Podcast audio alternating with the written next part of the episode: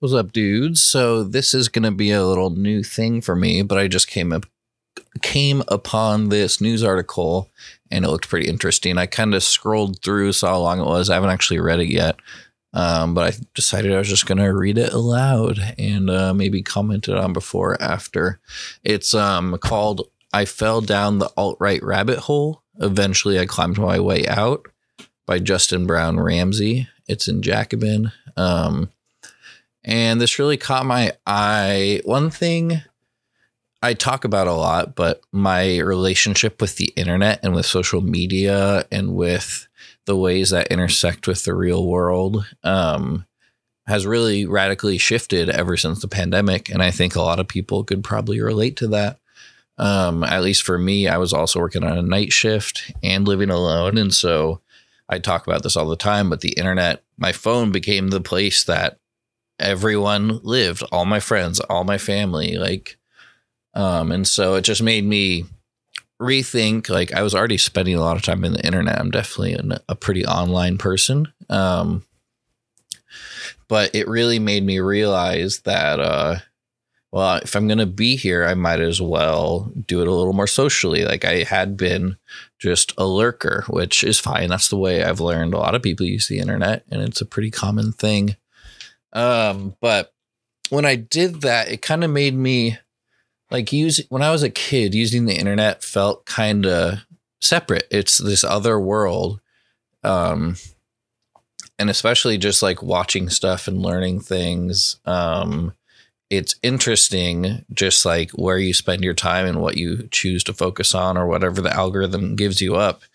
I'm very always been very fascinated by the ways that intersects with uh, just your worldview and your ideology and what you know and what you think and the the perspective of reality that you have. Um, and so when I started like thinking more about the internet, I really realized like, oh, all these other people that were just usernames or Twitter usernames or just people on Reddit, like mainly it's the same kind of people I'm already like, it's just my friends basically.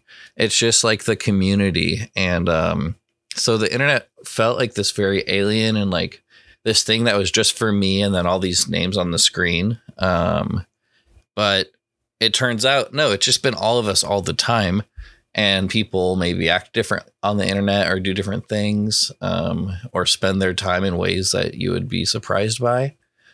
Um, and so, anyway, I really thought about this a lot because then that kind of gave me the realization in a way that I hadn't fully digested yet that, like, oh, and also those really ugly, mean, hateful places, the internet, that's also us.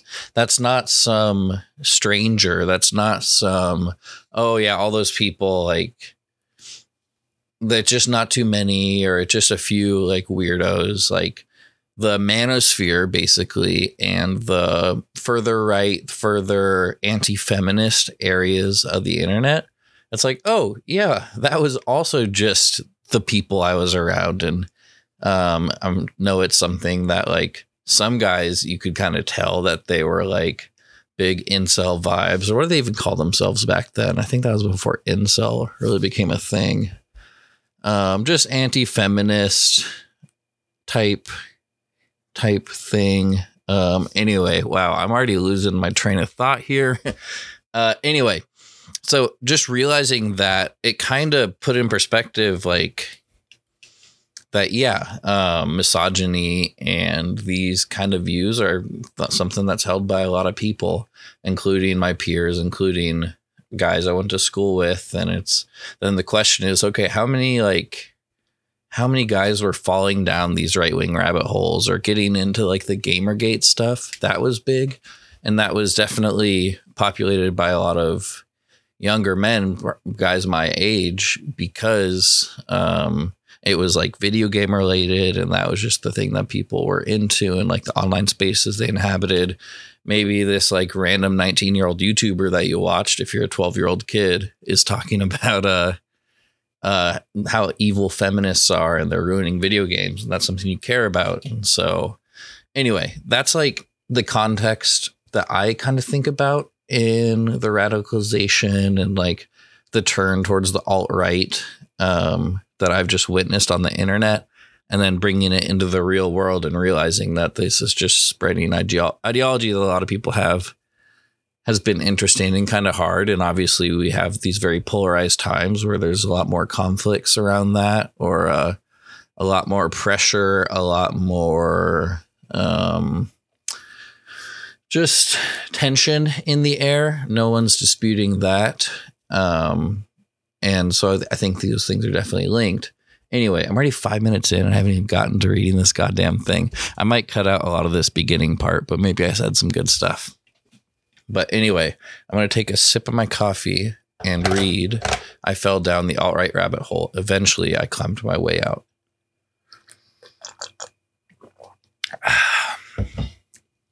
okay. This is by Justin Brown Ramsey. And the header At a time of personal confusion and pain in my life, Jordan Peterson and the alt right gave me direction and purpose. I eventually realized that purpose was spreading a cruel antisocial worldview, but not before I inflicted that cruelty on those around me. I can vividly remember my first public confrontation after having fallen into the alt right pipeline. A transgender classmate at Augusta University spoke up during a class discussion, and I saw an opportunity. By this point in my life, untold hours of videos with titles like Woke Feminist Owned by Stoic Libertarian had trained me to pounce. Once called on, I launched into a tirade, repeatedly denouncing wokeness and attacks on Western civilization. What's hardest for me to recall now, though, is the cruelty I gleefully expressed towards my classmate. More than once, I made a point to purposefully refer to this peer as a woman, despite the fact that he had clearly stated his identity as a man and had surely suffered immensely along his life path towards that decision. Despite what she says, she's not a man, I told the class. When I finished, my classmate responded succinctly, It's he, and you're an asshole. But in my mind, I'd done it. I had mounted a simultaneous attack on political correctness in defense of Western values. I had waded into the marketplace of ideas, done battle against progressivism, and that was all that mattered. More than anything, I was trying to emulate the man I'd grown to idolize, Dr. Jordan Peterson. Peterson's lure. My obsession with Peterson began in a seemingly non ideological place. In the summer of 2015, my parents told my sister and me that their marriage was ending. As I grew up in a military evangelical household, my father often worked long hours or was deployed to other countries. When he was back, we lived under his rigid law. When he was gone, my mom was a church grounded disciplinarian. I grew up to both fear God and the rod, attending Methodist and Baptist churches of my mother's choosing as we moved from military base to military base. From a young age, I heard stories at home and in the pews about the God given roles for men, women, and children. I learned that the outside world contained countless temptations that we should that should be avoided or challenged at all costs. We floated from congregation to congregation as we moved between military stations. I can't remember a time through high school and college when church or the military was out of the picture, with my family attending service twice on Sundays and once on Wednesdays. But all that religion wasn't enough to stop my parents' marriage from falling apart. At the same time, I discovered the online right wing media sphere known today as the intellectual dark web, the IDW. Reacting to politically correct currents in academia and public life, figures like Peterson and orbiters who had gained celebrity during the Gamergate episode, a vehemently anti feminist, anti woke online campaign that started in the video game community but soon spread far beyond it, like Mark Meechan, Count Dankula, and Tim Pool saw a meteor, meteoric rise in popularity amongst, among a growing swath of disaffected, intellectually curious, but socially inept right wing audiences. Few people then or today knew much about it, and maybe most who heard tell had no interest in learning more. But I was one of the young men who, during Gamergate, glommed onto figures like Peterson. At the time, the University of Toronto psychology professor had publicly denounced Canada's Bill C 16, an amendment that would add discrimination based on gender identity and expression to the Canadian Human Rights Act's criminal code. According to Peterson, his opposition was rooted not in bigotry, but a belief in basic rights of free speech and anti authoritarianism. While the university did not condone Peterson's charges, it never leveled formal disciplinary measure- measures against him. He later resigned from his post of his own volition. Still, almost overnight, Peterson somehow successfully portrayed himself as a martyr for free speech, Western values, and men's issues. Feeling vulnerable and alone because of my parents' dissolving marriage, I decided to follow these preoccupations. Peterson offered me, at a time of personal strife, the kind of principled fatherly guidance and direction that had been absent in my life following my parents' divorce. During one particularly rough month in late 2018, for instance, Peterson's interviews and lectures gave me a, rep- a reprieve from my parents' chaotic post divorce spats. Made to split my time between two homes and two lives, I felt that the only constant was the steady stream of advice and empathy that Peterson offered me via lectures and interviews on YouTube. In one standout interview, Peterson was asked why he was brought to weeping over the issues impacting men. His response, delivered through tears, hit home for me. According to Peterson, at the end of public speeches, college aged men would approach him in droves to thank him for his advice. In Peterson's estimation, these men had been forgotten about. I agreed. I had been forgotten about. Something about his sincerity clicked. He spoke, as no others would or could, to my station, my concerns. Especially in those dark moments, Peterson felt present for me, ready to field my complaints and champion my value and future. He appealed to a growingly antisocial and pessimistic group of young men like me who were almost certain that a decades, even centuries long culture war had debased the primacy and value of men's experiences. For this reason, I and many other men like me ate up Peterson's videos, articles, and books and became deeply personally invested in niche micro celebrities like him and the sense of catharsis they offered. Peterson's videos addressing his supposed martyrdom appear to focus more on abstract principles of freedom of expression than overt misogyny or homophobia. The accoladed professor seemed interested in the ideas, not in the fake drama that I felt most char- that characterized most politics at the time. I was hooked. Here, with perfect timing, was the father figure that I so dearly wanted and desperately found myself searching for. Down the rabbit hole. I worked through Peterson and Co.'s back catalog of videos as YouTube suggested more alt right clips for me to watch. In one case, the algorithm recommended that I watch a podcast interview from the channel H3H3.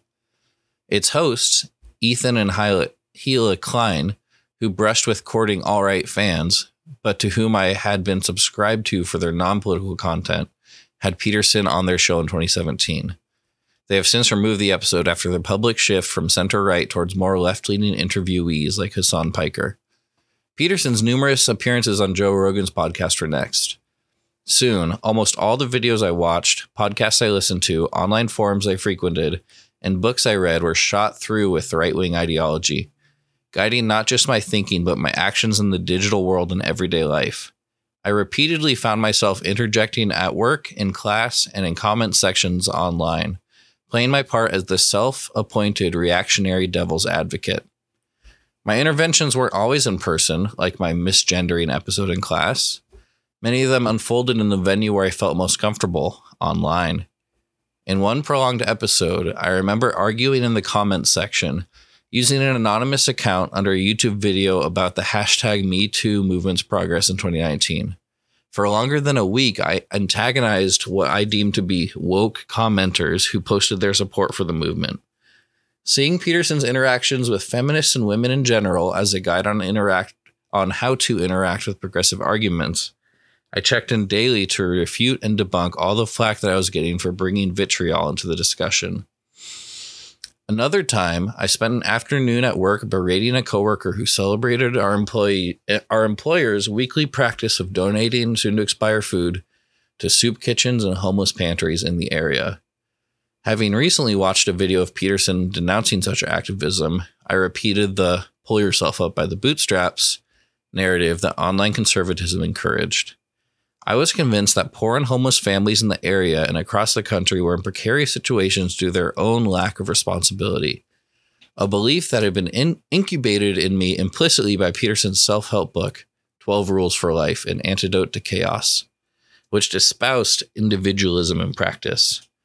It's a common enough argument on the right, but I'm struck at how needlessly cruel it is in suggesting that fellow human beings seeking life's most basic necessity, food, should be should be denied it.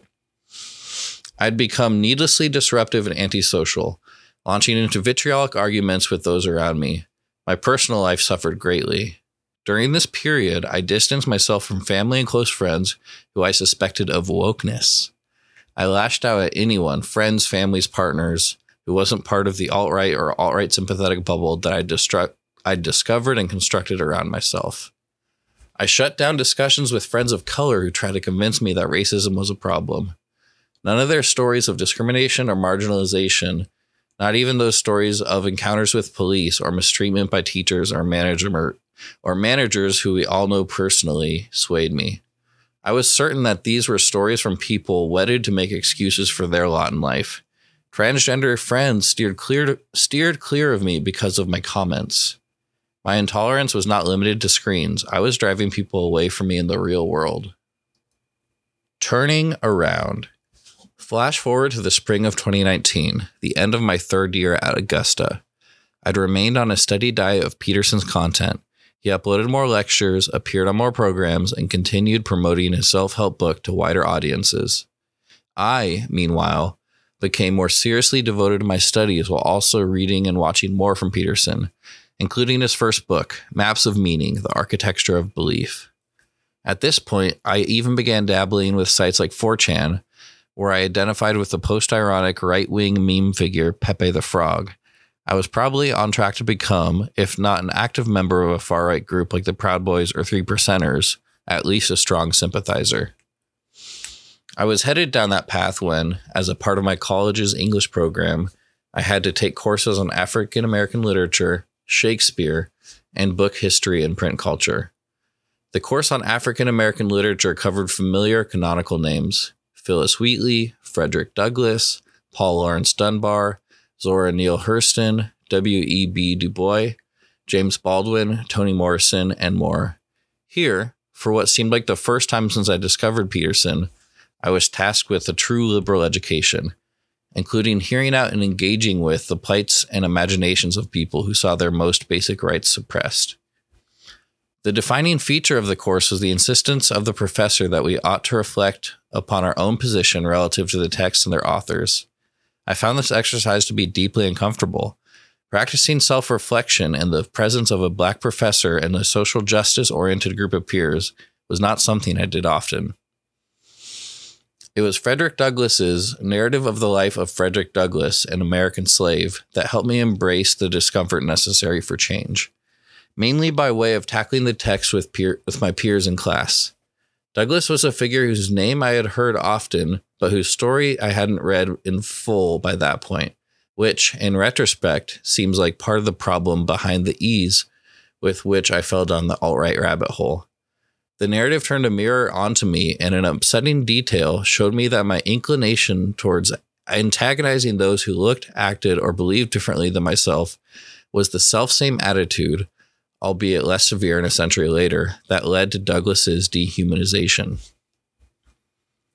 Douglass's text confronted another core tenet that fueled my beliefs the notion that I was the victim, until this point, I'd convinced myself by spending days consuming all kinds of alt right propaganda that I occupied a position at the bottom rung of the social ladder, which led me to justify my bigoted thoughts and actions.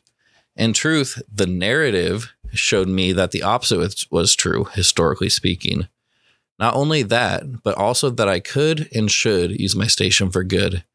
Douglass et al. were, in some sense, counting on sympathetic readers to aid in making their world better rather than wallow in the individualistic, self made vision of the world that I'd built up because of thinkers like Peterson. In assigning the book and asking us to discuss it or read it out loud in class, the professor, in my mind, was harsh but ultimately fair in his methodology. By challenging me and my peers to address our preconceptions of the world, he helped us grow to see the parallels between our moment and the past while also considering how our thoughts and actions inevitably, inevitably create or prevent the creation of the kinds of institutions that led to Douglass's tribulations in the first place. More than anything, this professor recognized the importance of taking us to task to learn and grow, rather than to put us down and keep us there. To that point, I had not encountered such patience or responsibility from the likes of Peterson at all. In a class I took with another professor, history wasn't merely shaped by the whims of powerful men who looked, acted, or believed as I did. I was again I was again encouraged to contemplate the lives and experiences of everyday people, downtrodden people, people on the margins, people's people who had lives far harder than mine, yet lived lives worth learning from. One of the standout examples of this professor's influence on my thinking was her required reading of Carlos Ginzburg's The Cheese and the Worms. The text follows Menocchio, a 16th century Italian miller and peasant, as he faces charges of blasphemy levied by the Roman Catholic Church. Gins- Ginzburg's historical storytelling and the professor's insistence on allowing the little guy to speak through time helped me see the history from new angles. The idea that I could, as a part of a collective group of people, make or shape history was a revelation. Quite quickly, Peterson's stories about the primacy of individualistic and powerful men, as well as his insistence that people like me were being displaced in society, left my thinking almost entirely. In being made to encounter discomforting media and eventually in seeking it out to challenge my own views, I developed a new understanding of my own beliefs and how they were shaped. This changing worldview prompted a change in the YouTube, Twitter, and Reddit, algorithms feeding me new ideas. Much has been made of in recent years of the role of these algorithms have played in guiding angry young men into the open arms of the right. That was certainly true for me, but those same algorithms steered me steered me in another direction when I was ready. I watched a debate on YouTube between Peterson and the Marxist philosopher Slavoj Žižek. The first thing I remember thinking about the video was that it couldn't have been a better visual juxtaposition of ideology and charisma. Žižek was slouched and slobbish. Peterson was well dressed, well dressed, far more consistent in his cadence, and reliant upon what I thought was a more developed vocabulary. But once the debate began, my impression of the two men flipped. I saw the artifice of my stand in father crumble before the arguably simple procession of facts and sporadic rhetoric that changed the that characterized the goofy leftist arguments that Peterson hadn't even bod- bothered to read Marx's Communist Manif- Manifesto before the debate, despite carrying himself as well read and always informed, was a revealing admission. I remember thinking. This video is one of the many that would come to demolish my perception of Peterson as a figure worth emulating. The recommended tab, and by extension, the algorithm as a whole, apparently influenced by my rare jaunt into something other than an antisocial and acad- acad- academized academized, academized version of racism, transphobia, or elitism slowly introduced me to Cornel West. Like Žižek, West presents himself as an opposite to Peterson. Though both figures are engaging orators, West's articulation of history, theory, and politics was incredibly compelling to me. In contrast to Peterson's sternness, West brought a deep sense of warmth and caring to his message. West also has an ability to challenge his audience to dig deeper, making his intellectual work feel accessible and relatable. For me, this helped break the spell of the Petersonian worldview I'd concocted. Whereas Peterson et al. never once encouraged me to take my politics to the streets in a way that made my life better, these new thinkers were always touting the importance of making politics less about online appearances and more about in person action. I decided to take their suggestions and became active in real world politics. As a result of the progressive show and podcast, the Majority Report's coverage of the Kellogg workers' strike in 2021 as an example. I made a vow to be a part of a union when I entered my PhD program, a promise I've kept, joining with the Boston College Graduate Employees Union as soon as I could. And I made a concerted effort to be involved with the Democratic Socialists of America.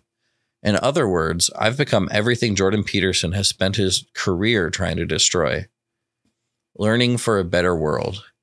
When I look back at my sojourn on the alt right, I feel the need to talk about it. For at least four years, I spent my time learning how to be bigoted and antagonistic. My insecurities and prejudices were fostered and accepted by a group of alt right figureheads, especially Peterson, something I desperately needed in my life. I was guaranteed community with people who were just as jaded and antisocial as myself. But that train led nowhere fast. The right wing rabbit hole took me to places I now deeply regret.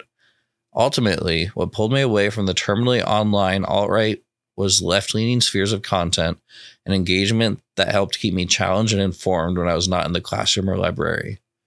Undeniably, I would not have moved leftward, at least not as quickly, had it not been for my liberal arts education. Unlike online spaces where I curated the information that I wanted to see, and the algorithm fed me more of the same bigoted, hateful content, college was perhaps the first time I was required to engage with media outside my usual diet. There, I read, watched, and listened to stories from people who could not have further afield from me in their appearances, nationalities, beliefs, and so on. And reflecting on the impact that the liberal arts education had and continues to have on me, I realize why the right, including Peterson to this day, is so hell bent on dismantling liberal arts education. Without being exposed to people and media from disparate places, I would have been allowed to let yet another facet of my life become consumed by my disgusting fascination with the antisocial content pumped out by the likes of Peterson, Tim Pool, and Ben Shapiro. From my experience, once you get a taste of learning, genuine, complicated wrestling with philosophies and histories different from your own, it's hard to leave it and its lessons behind. Because the right wing saturation of platforms like YouTube was so central in my becoming a reactionary, I believe that creating a competing left wing presence in online spaces should be a priority for the left. Currently, conservatives enjoy a nearly unchallenged role in grabbing young men who very well who may very well be supportive of progressive movements, but whose lack of community drives them away from collective politicking. This needs to change. Leftists shouldn't view sites like YouTube, Twitter, and Reddit as implacable strongholds for the right. Social media and online platforms need to be viewed as battlegrounds. Leftists can win on them. Secondly, and perhaps more importantly, we need to treat the severely online individuals and groups as approachable. While I do not think that good left wing media alone would have changed my thinking, at least not in a shorted time, Having videos, books, podcasts, and shows in the wings when I eventually got called out in the real world meant that when I was ready to embrace the curiosity that eventually led me out of the conservative thinking, resources were waiting for me. If my story has indicated anything, it is that there are swaths of politically curious people out there who, with some time, can be turned onto a path of self discovery that promotes a better world. The left should be producing politically informed media as paramount to capturing the minds of people who, without intervention, may very well wander down the alt right pipeline. If this is done, we can prevent people from losing friends, family, and even themselves to harmful ideologies and grow our movement in the process. If not, that path looks a lot darker. Trust me, I've been there. All right. Well, that was kind of interesting. Um, I definitely enjoyed reading that and kind of just made me think along the way. It was an interesting experience reading it aloud for the first time. Um, especially recording it like this, but it just caught my eye and it's kind of pointing out a lot of things that I think about and I talk about sometimes, but it's hard to like encapsulate. And so I kind of like this opportunity to just comment on another piece of work. And uh, hopefully I read it all right. Um, but yeah, the it definitely kind of made me laugh when it got to the point where he's now a grad student, a PhD in history. Um which like it it just uh it it makes sense like I'm not trying to dispute this guy's own story and his own conception of himself. Um but and I'm I applaud him for just like sharing that and kind of owning up to things that he feels regret about and um, sharing the way that his views of the world changed because I think that is an amazing thing. It's like I think people can change their minds and people can have room for uh, continued growth and learning and also just how much so many harmful viewpoints can come from from other hurt or other insecurities and the way that uh yeah like this guy said actually engaging with different ideas and having to defend your beliefs like is such a huge thing and i wish there was more of it in this world. Like that's why i kind of laugh though because this guy's like going into a phd program grew up in a military family evangelical conservative military family like it's it's not that the internet cast some magical spell on him that made it so he just randomly fell into like Jordan Peterson alt-right stuff. And that's not to blame this guy like that's probably just based on the values that his parents instilled with him and were expected in his house.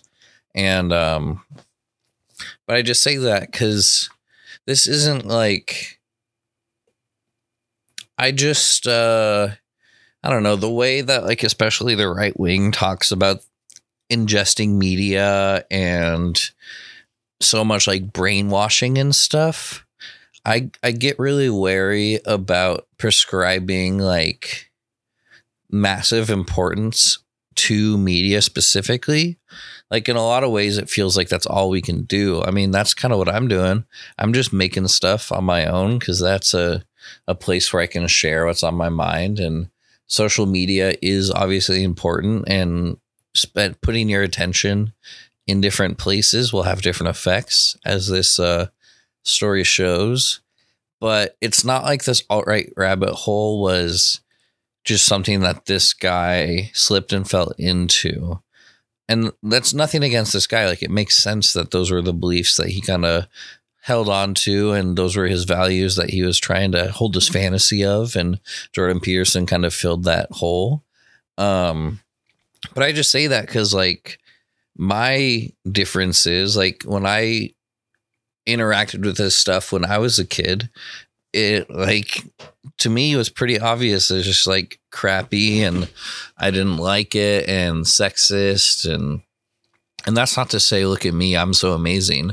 Mostly that comes from me coming from like a pretty liberal progressive family um, with a faith tradition that really focuses on peacemaking and community and love and uh, the worth of all persons and having just like those values taught to me in a way that I understand why they are the way they are. And um, I feel like I've always had a pretty good pretty good grasp of thinking deeply about what I believe in and what I want to stand up for. And I haven't always had the greatest grasp on acting on it. And so, like, this, I think that was a pretty cool excerpt is this guy talking about the ways that he was inspired by this media to engage. And that is like super important. And obviously, media has its place and has its importance. Um, but yeah, anyway, I'm really glad this guy um, was so vulnerable and shared things that he had done that he wasn't proud of and that uh, had hurt people. Um, I don't know that I fully like agree with him maybe on the importance of online media because that's the thing like there is left-wing online media and there are these spaces but also at a certain point like left-wing media is never going to get the same level of interaction or advertisement just in our society in our more capitalist uh, system like it's not just that the left is this thing that can do stuff um, it's just kind of um, very nebulous and it's just a lot of people with a lot of different beliefs that kind of come together. Um, but yeah so his plea of like the left needs to increase media or whatever. I don't really know what the who does that or like how it's decided. Um, and maybe it's important, but I don't know. That just makes me think. And uh, but that's all right because that's the cool thing about reading is you get to think. And uh, okay, I'm so tired and my mouth is so dry. Hopefully you like these thoughts. And if not, well, oh well. Thanks for listening to them for 35 minutes, you silly weirdo. Um, but that's all right. I'm a silly weirdo too. Uh, take it easy. Bye.